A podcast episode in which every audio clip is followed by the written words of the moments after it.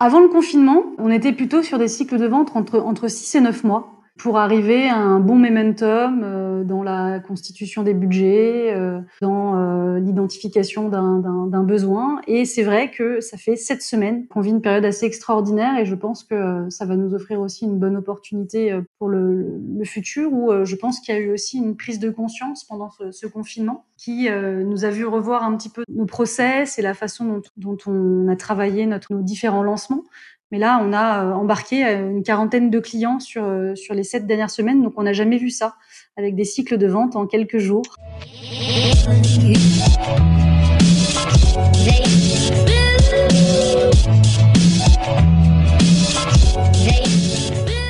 Bienvenue sur le podcast de We Are Sales by DCS.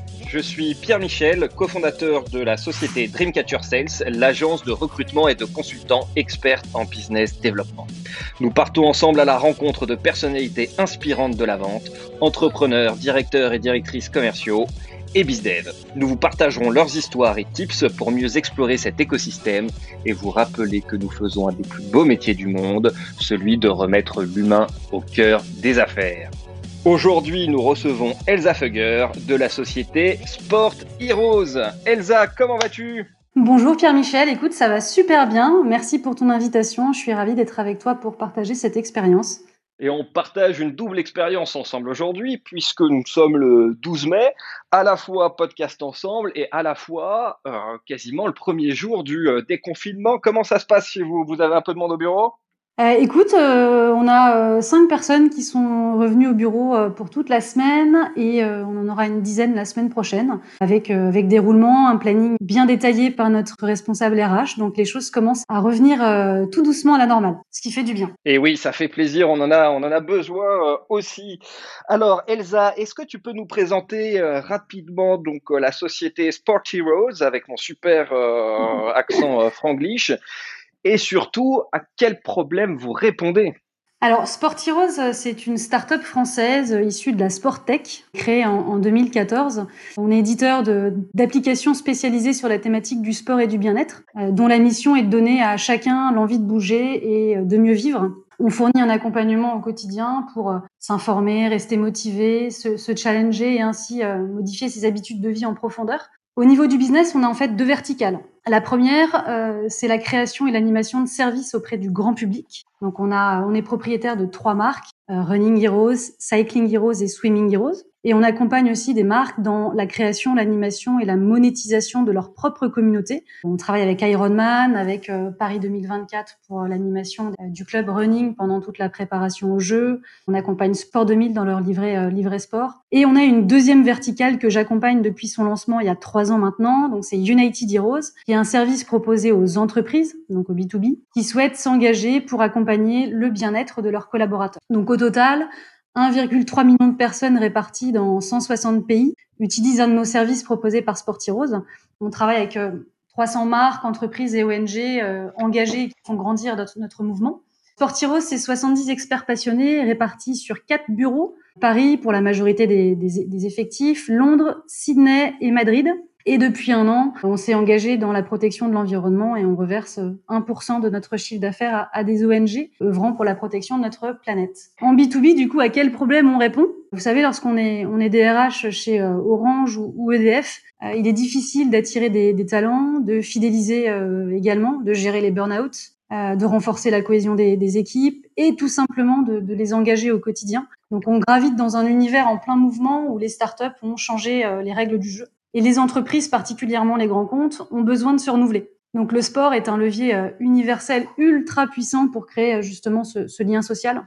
Donc il y a deux ans et demi, euh, j'ai fait le pari de rejoindre cette aventure et de prendre la direction de cette BU en tant que directrice commerciale pour tout construire. On vend du coup une plateforme digitale disponible sur app mobile et interface web, plus des services additionnels. Et du coup, tu y retrouves des, conseils bien-être, des challenges individuels, collectifs pour soutenir des, causes et des associations, des équipes euh, en fonction des enjeux de l'entreprise, un outil euh, social pour que les gens puissent échanger, partager de façon ludique. Euh, on anime des ambassadeurs dans nos programmes. Bref, tout ça, c'est complètement personnalisable à l'environnement et aux enjeux de nos clients.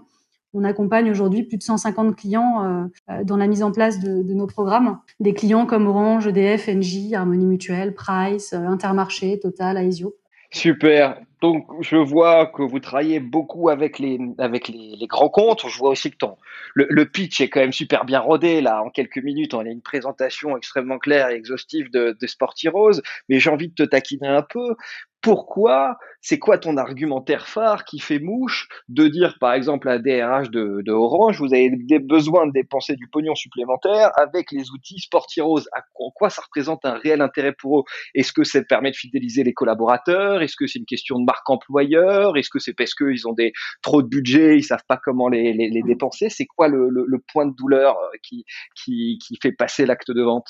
Aujourd'hui, on, répond à des, enjeux qui sont assez stratégiques finalement, ce qui nous amène souvent à pitcher nos propositions de valeur en, comité de direction. J'en ai enchaîné deux ce matin.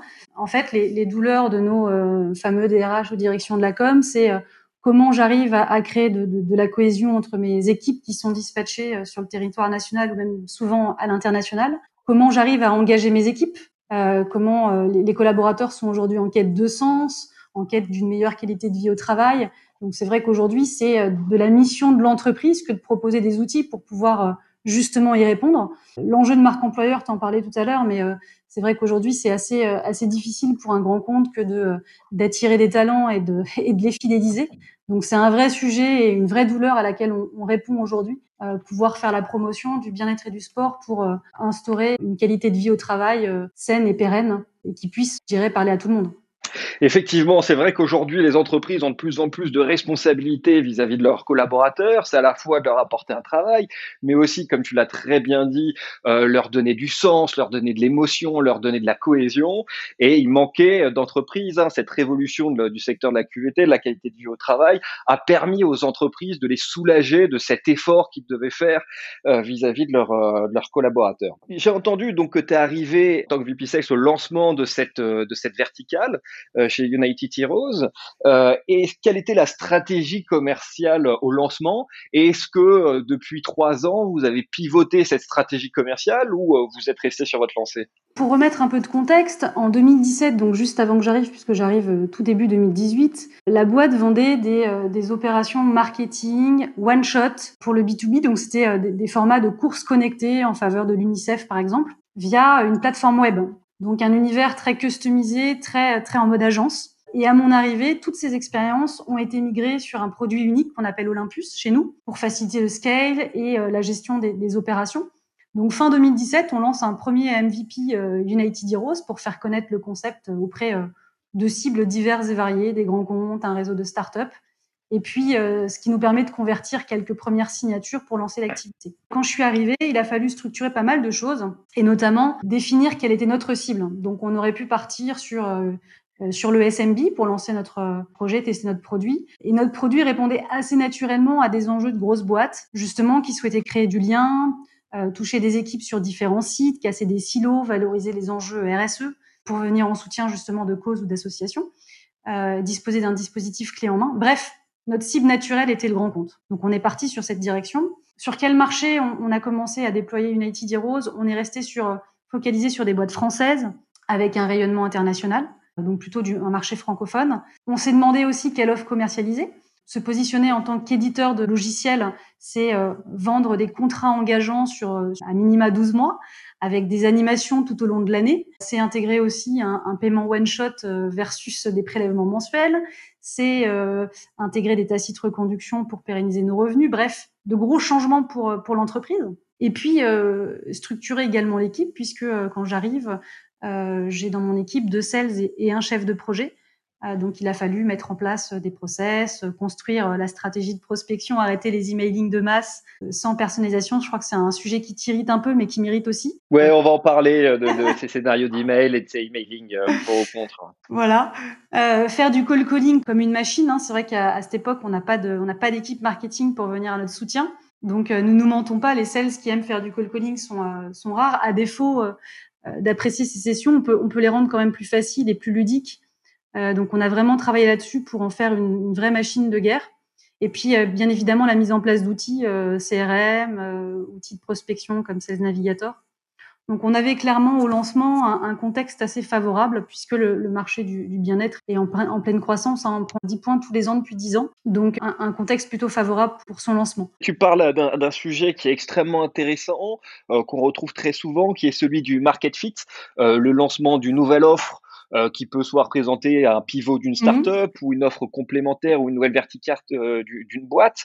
Et est-ce que tu aurais des, conseils à donner justement quand on veut faire un, market fit sur des grands comptes avec les problématiques de cartographie euh, de ces comptes-là, de, trouver le bon contact, bon interlocuteur, d'avoir des retours? Comment tu as géré ce, market fit? Quelles étaient les difficultés que, tu as pu avoir? Alors au démarrage, la première année à, à 216, on, a vraiment euh, tapé au, plus large, hein, euh, rencontré un maximum de grands comptes. Alors moi j'ai quand même un point de focus qui est toujours parler à des interlocuteurs de haut niveau. Ça c'est toujours ce que j'enseigne à mes sales de rester toujours à des niveaux de décideurs et ça rend pas la prospection plus facile, mais en tout cas les, cycles de, vente sont toujours plus courts en règle générale. Donc garder une certaine rigueur sur euh, le niveau de prospection et ensuite, euh, bah, en, ayant rencontré euh, beaucoup, de secteurs, beaucoup d'interlocuteurs, on a pu assez rapidement enchaîner nos premières nos premières signatures et, et, nous faire une idée des secteurs les plus, en tout cas les plus matures sur sujet-là. On a eu euh, l'habitude euh, historiquement de discuter avec des directions de la communication, des directions marketing, et on s'est assez rapidement rendu compte que si on voulait engager un grand compte sur la durée, le fidéliser euh, et vendre encore plus cher, il fallait qu'on intègre des DRH dans notre cycle de vente. Donc assez rapidement, on s'est retrouvé quand même sur des relations multi-interlocuteurs. Hein. Quand on, faisait un premier rendez-vous, l'idée c'est quand même d'avoir assez rapidement un DRH dans la boucle, puisqu'on répond finalement à des enjeux assez RH. Euh, donc les avoir au plus tôt, essayer de euh, bien comprendre les enjeux de chacun euh, et finalement les faire travailler main dans la main. Et ça, ça a été une stratégie qu'on a compris, je dirais, après 8-9 mois à, à, nous casser les dents, à faire beaucoup, beaucoup, beaucoup de rendez-vous et à engager des projets avec, avec en général un challenge que l'on mettait à disposition. On s'est vite rendu compte que si on voulait augmenter nos paniers moyens et, et multiplier les, les, victoires, il fallait vraiment qu'on puisse embarquer euh, la com et les RH euh, dès, les premiers échanges. Donc trouver le bon interlocuteur, le DRH, embarquer les ambassadeurs qui vont graviter autour, construire le projet avec eux, c'est votre clé de, c'est en tout cas ta clé de succès, la clé de succès de ton équipe. Exactement, exactement. Surtout euh, très complexe, parce que je, pense que tu, que tu le sais, mais en tout cas comme ça on fait passer le message à, nos auditeurs. La, les DRH sont la cible en France la plus prospectée. Donc c'est vraiment, euh, félicitations à ton équipe, parce que c'est vraiment la cible la plus difficile à travailler. Euh, ce sont les DRH, qui sont toujours très demandés par les logiciels SIRH, les cabinets de recrutement, par beaucoup de, de, de, prestataires et de fournisseurs différents. D'ailleurs, c'est quoi un peu le... Est-ce que tu t'as remarqué un point caractère type de ces, de ces interlocuteurs les DRH, euh. est-ce qu'ils aiment plutôt qu'ils prennent leur temps? Est-ce qu'ils aiment qu'on aille straight to the point? C'est quoi les difficultés un peu de ces, interlocuteurs si tu en as repéré? Non, les, les, DRH sont un peu moins, un peu moins pressés, ont moins l'habitude d'acheter. J'ai plus souvent eu l'habitude de rentrer par une porte euh, communication et rattacher assez rapidement la, la, direction des ressources humaines. Mmh.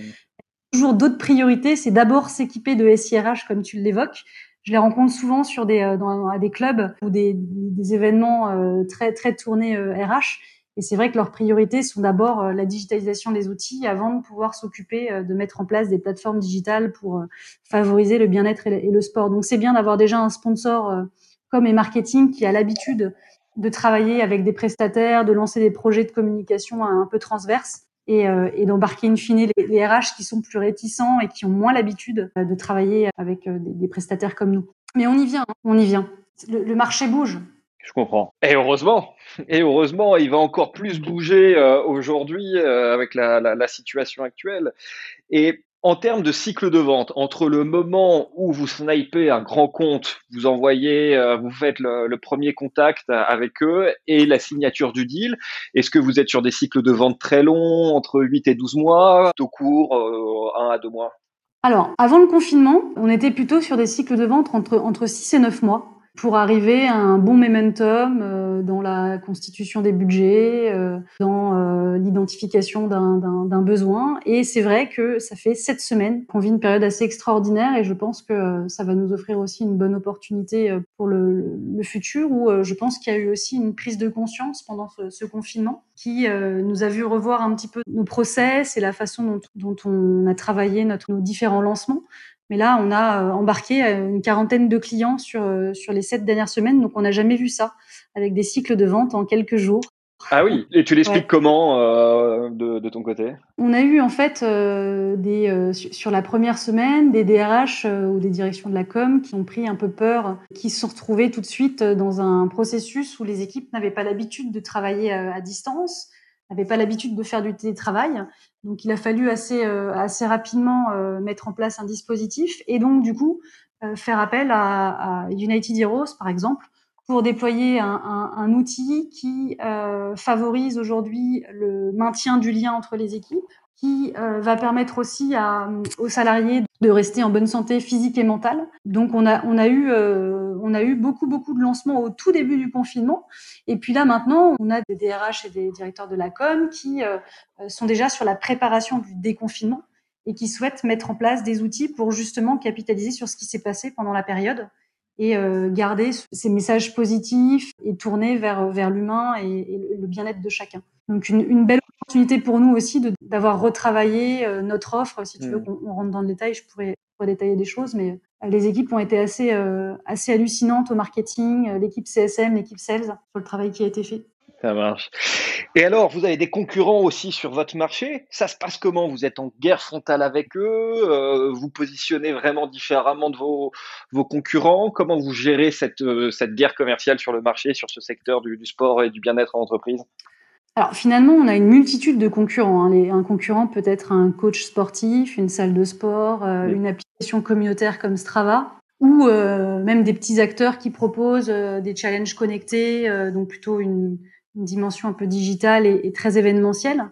Donc finalement, on n'est pas on n'est pas embêté par un challenger ou, ou un concurrent qui serait qui serait devant nous. On a une offre aujourd'hui qui est assez souple, hein, qui s'adapte euh, aussi bien à des petites bourses qu'à des, des grands comptes qui veulent de l'accompagnement assez poussé. Par contre, euh, la concurrence nous a fait aussi euh, réfléchir à de, à, de, nouvelles features et travailler notamment sur des sujets d'engagement d'utilisateurs, de rétention des utilisateurs. Donc c'est vrai que ça nous permet de nous benchmarker assez régulièrement et de sans cesse innover, tant dans les fonctionnalités que notre façon d'animer nos communautés. Voilà, en, règle générale, on, a des petits concurrents mais qui sont plus petits que nous. Ok, non, c'est très clair. Hein. chacun son, son positionnement et, et, et, son potentiel. D'ailleurs, en parlant de potentiel, j'ai vu, parce que j'ai fait un peu mes devoirs, euh, et puis tu nous en parlais au début, vous avez une sacrée expansion commerciale à l'international. Comment vous gérez ça? Est-ce que tu travailles un peu sur euh, ces sujets-là aussi? Est-ce que c'est les équipes commerciales qui sont basées dans chaque pays? Est-ce que tout est relié au siège euh, en France? Comment vous organisez ça? Alors, on est présent au UK, en Australie, euh, depuis maintenant euh, quelques années. Le B2B n'était pas euh, encore adressé jusqu'à présent. Mmh. C'était plutôt une ambition 2021. Donc, le confinement nous a, nous a fait accélérer les choses. Donc, c'est plutôt une opportunité. On a, on a profité de la période pour former les équipes et donc leur, leur, apporter tous les outils pour pouvoir déployer United Heroes sur les pays, donc au UK, en Australie. Et on a ouvert l'Espagne il y a maintenant deux mois qui est focalisé exclusivement sur le, le, B2B. Donc, on a des équipes commerciales sur place et on a des relais en animation commerciale euh, en France pour euh, former les équipes et gérer euh, le, support et la gestion de projet qui est encore gérée à, Paris pour le moment. C'est un vrai focus pour nous sur les, prochains mois, d'accélérer déjà sur ces trois pays et puis d'aller chercher l'Europe au sens large sur les, deux prochaines années. On fait un petit zoom sur ton équipe? Comment elle est structurée, euh, ton équipe, SDR, CSM, compte? Alors, euh, donc l'équipe sales, donc dans mon équipe, j'ai quatre sales exécutifs qui s'occupent exclusivement de, des grands comptes, donc répartis par secteur d'activité et 100% newbies, et deux SDR qui ont une double casquette inbound outbound. Et donc l'équipe SDR est, assez nouvelle puisque je l'ai montée il y a maintenant euh, six mois. Et on a une équipe CSM. donc le, head of CSM a été recruté il y a trois mois maintenant. Et euh, lui manage en direct quatre CSM. Donc on a une petite équipe d'une douzaine de personnes sur le B2B avec des squads qui sont organisés entre CSM et Sales pour garder une vraie cohérence dans l'animation et la strate grand compte.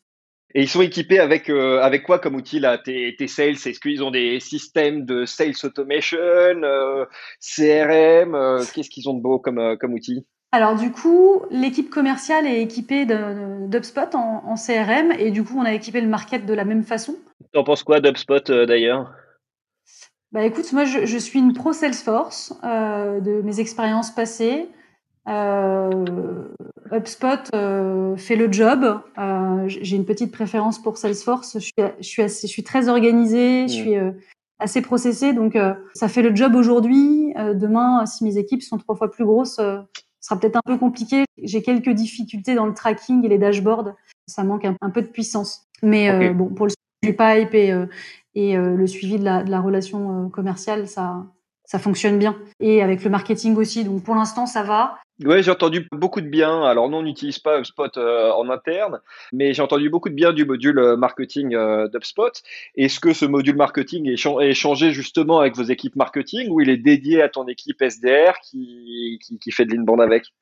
Il est monitoré directement par l'équipe marketing et euh, donc le, SDR fonctionne main dans la main avec le, marketing. Hein. J'ai vraiment construit une équipe qui travaille quotidiennement avec le marketing, ce qui nous permet d'avoir du feedback euh, du, du terrain et, et, pouvoir être très très agile sur nos process et nos actions. Le, le SDR est plongé dedans dans ses reporting, ses dashboards et, et le suivi de ses leads. Donc ça fonctionne assez bien. D'autres outils que, que tes sales utilisent, que tu recommanderais ou à l'inverse, euh, qui était une expérience un peu désastreuse? Alors nous, euh, on a sorti tous les fichiers Excel et donc on est vraiment focalisé dans le CRM à 100% de notre temps et euh, du coup dans Sales Navigator où les, les sales travaillent leur liste de comptes, l'identification de leurs contacts et puis les, les signaux faibles et forts. et puis on utilise un petit utilitaire pour récupérer des, des 06 et ça fait, mmh. ça fait job pour le moment. Euh, on a testé aussi des outils euh, comme euh, d'envoi de, de, de campagnes sur, sur LinkedIn, Phantom Buster, si je dis pas de bêtises, pour automatiser des, des, des messages. Le retour n'était pas, pas été concluant, donc faut qu'on faut qu'on teste d'autres outils.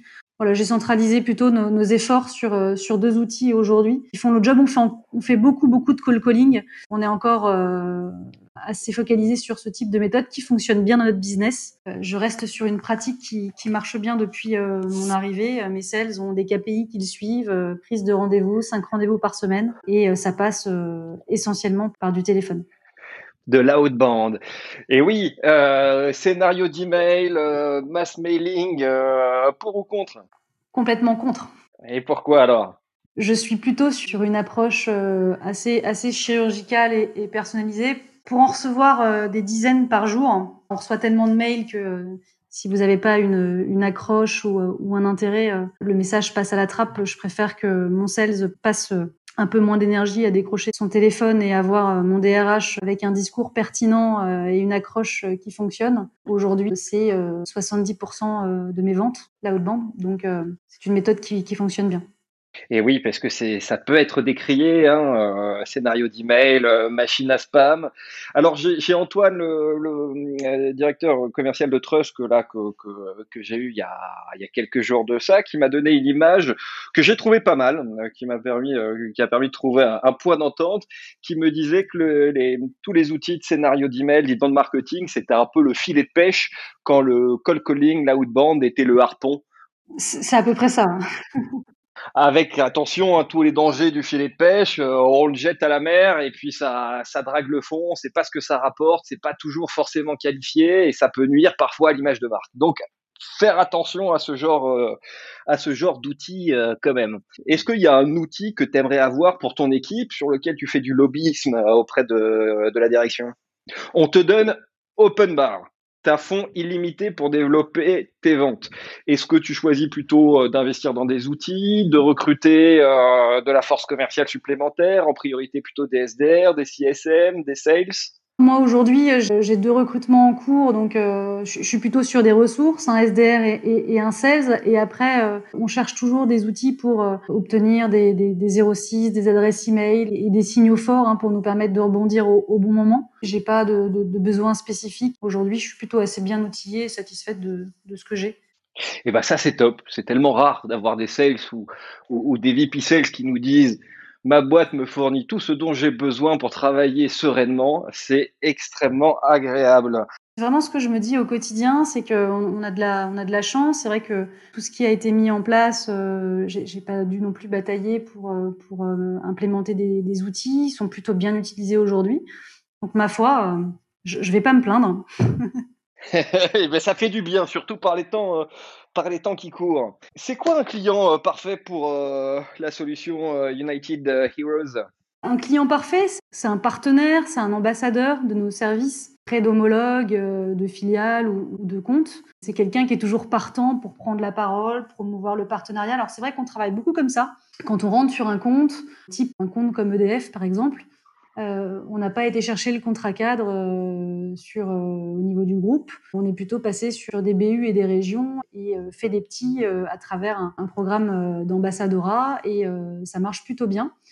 c'est des clients qu'on va aussi mettre en avant avec nos ressources marketing. On a commencé à, lancer des webinars pendant le confinement et c'est un bon moyen justement de, promouvoir nos partenariats et mettre, mettre à l'honneur nos, nos, clients. On alimente aussi nos ressources via notre blog ça permet au CSM de se sentir euh, plus engagé euh, et, maintenir un niveau de satisfaction élevé de, nos clients. Donc, euh, c'est une chaîne assez vertueuse, je trouve, de la relation commerciale. Donc, c'est un ambassadeur, un partenaire qui, saura être à nos côtés et, parler de nous, répandre la bonne parole. Effectivement, la loyauté, c'est parfois plus difficile de, trouver des bons fournisseurs, des bons prestataires, que de trouver des, bons clients, et on est tous le prestataire et le client d'une entreprise. Et à l'inverse, c'est quoi l'objection à chaque fois qu'ils vous font lorsque vous prospectez, quand les sales sont en négociation avec vos, vos prospects? Ça va être un sujet qui revient assez souvent, j'ai pas de budget. Bon, du coup, on sait très bien que ce qu'on vend, euh, on peut être considéré comme un nice to have encore aujourd'hui. Et donc, du coup, euh, il faut en faire une priorité. On n'arrive jamais rendez-vous client avec euh, une ligne prévue pour United Heroes. Donc, c'est toujours un sujet, en tout cas, d'avoir démontré la bonne proposition de valeur, d'avoir bien découvert aussi les pain points de notre prospect et d'avoir fait le bon diagnostic. Euh, sur, cette phase de découverte hein, qui est pour moi primordiale dans, le métier de commercial. Donc du coup, c'était souvent le sujet de budget. Quelle, priorité je donne au bien-être euh, de, mes collaborateurs? On est toujours sur un sujet d'arbitrage. Ah, ça, l'argumentaire pique. Si tu posais à une DRH la question, euh, effectivement, est-ce que le bien-être de vos salariés est une priorité pour vous? La réponse peut être difficilement non. Ça permet de bah, commencer sur, du, sur du positif, effectivement. Et oui, tu as mis le point sur un autre sujet qui est vrai, c'est cette phase de découverte. Euh, comment t'entraînes tes sales justement à faire une bonne phase de découverte? La découverte, c'est 90% euh, du job. Hein. Une, découverte, ça passe sur de l'écoute, de l'écoute active, des questions ouvertes. C'est euh, vraiment aller détecter ce qui fait mal chez, chez notre interlocuteur pour nous permettre derrière d'adresser le bon diagnostic. Donc déjà, je leur, explique que c'est pas un moment euh, qui leur est dédié, où on présente des slides. Non, on est là pour venir écouter son prospect, comprendre euh, ce qui se passe dans sa boîte, euh, quelles sont aujourd'hui les personnes qui euh, prendront part à la décision, euh, le moment où ils pourront prendre une décision, les, les, budgets qui pourront y allouer, les personnes qui pourraient être aussi réfractaires à la prise de décision. Bref, obtenir toutes les informations. À partir de là, quand on a fait une bonne découverte, c'est 80% du job de la vente qui est fait. Et derrière, surtout, ne pas oublier de, de caler la next step pour pouvoir venir présenter de façon plus concrète la reco, rentrer dans une, dans une démo mais surtout pas anticiper ça. Je pense que le, premier rendez-vous, c'est vraiment euh, une phase de séduction et surtout beaucoup, beaucoup d'écoute. Hmm. Alors, Elsa, parle-nous un peu de toi, euh, parle-nous un peu de ton parcours. Qu'est-ce que tu avais, euh, qu'est-ce que fait avant euh, Sport et comment tu es arrivé VP Sales chez, chez Sport Heroes?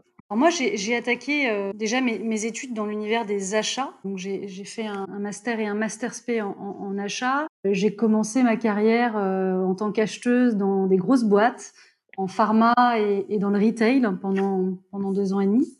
Donc j'ai assez rapidement compris que c'était pas un, un, univers dans lequel j'étais complètement épanouie. Puis je me suis fait chasser par un de mes prestataires pour justement passer de l'autre côté et, et, prendre un poste de sales dans, dans, le SaaS et dans l'univers des télécoms. Donc pendant deux ans et demi dans une, dans une petite PME où j'ai fait mes armes et j'ai tout appris du métier de la vente en passant par du tap-tap. Porte-à-porte pour les intimes Du porte-à-porte, de la prospection via le bottin à l'époque. On n'avait pas tous ces outils. LinkedIn, SalesNav, ça n'existait pas. Et puis, j'ai ensuite intégré une, une start-up dans l'intelligence artificielle. donc, je vendais des logiciels de lead scoring à des directeurs commerciaux et des directeurs marketing pendant trois ans et demi en tant que business manager. Et puis, Boris, Boris m'a contacté, m'a présenté le projet, justement de, de pouvoir mettre en, application ce que j'avais pu apprendre dans mes expériences passées et, justement monter cette BU. C'est vrai que je ne me suis pas posé mille questions avant de, avant de le rejoindre. Le projet était, était hyper excitant, la boîte complètement en phase avec mes valeurs, la bienveillance, l'entrepreneuriat, la, passion.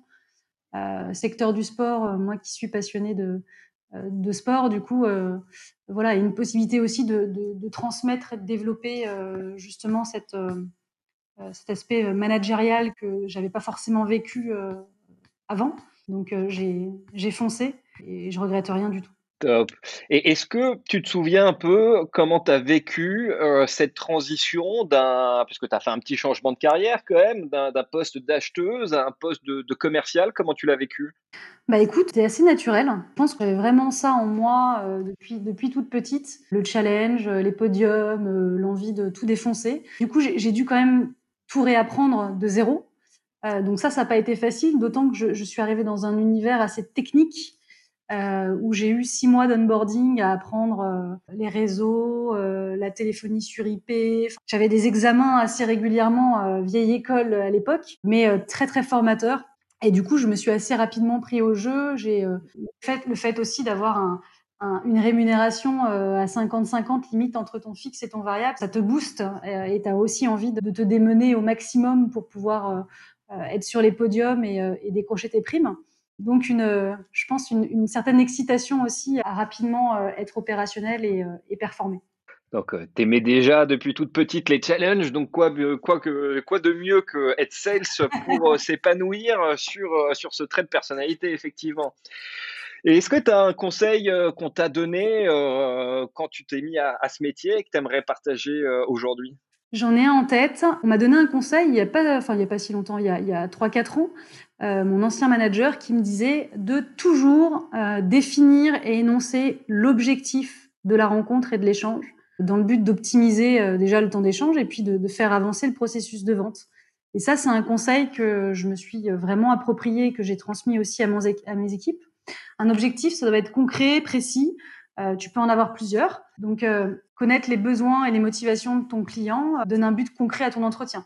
Ton objectif, il doit être aussi ambitieux tu dois le faire adhérer euh, euh, et lui donner envie, par exemple, de présenter le projet à son directeur.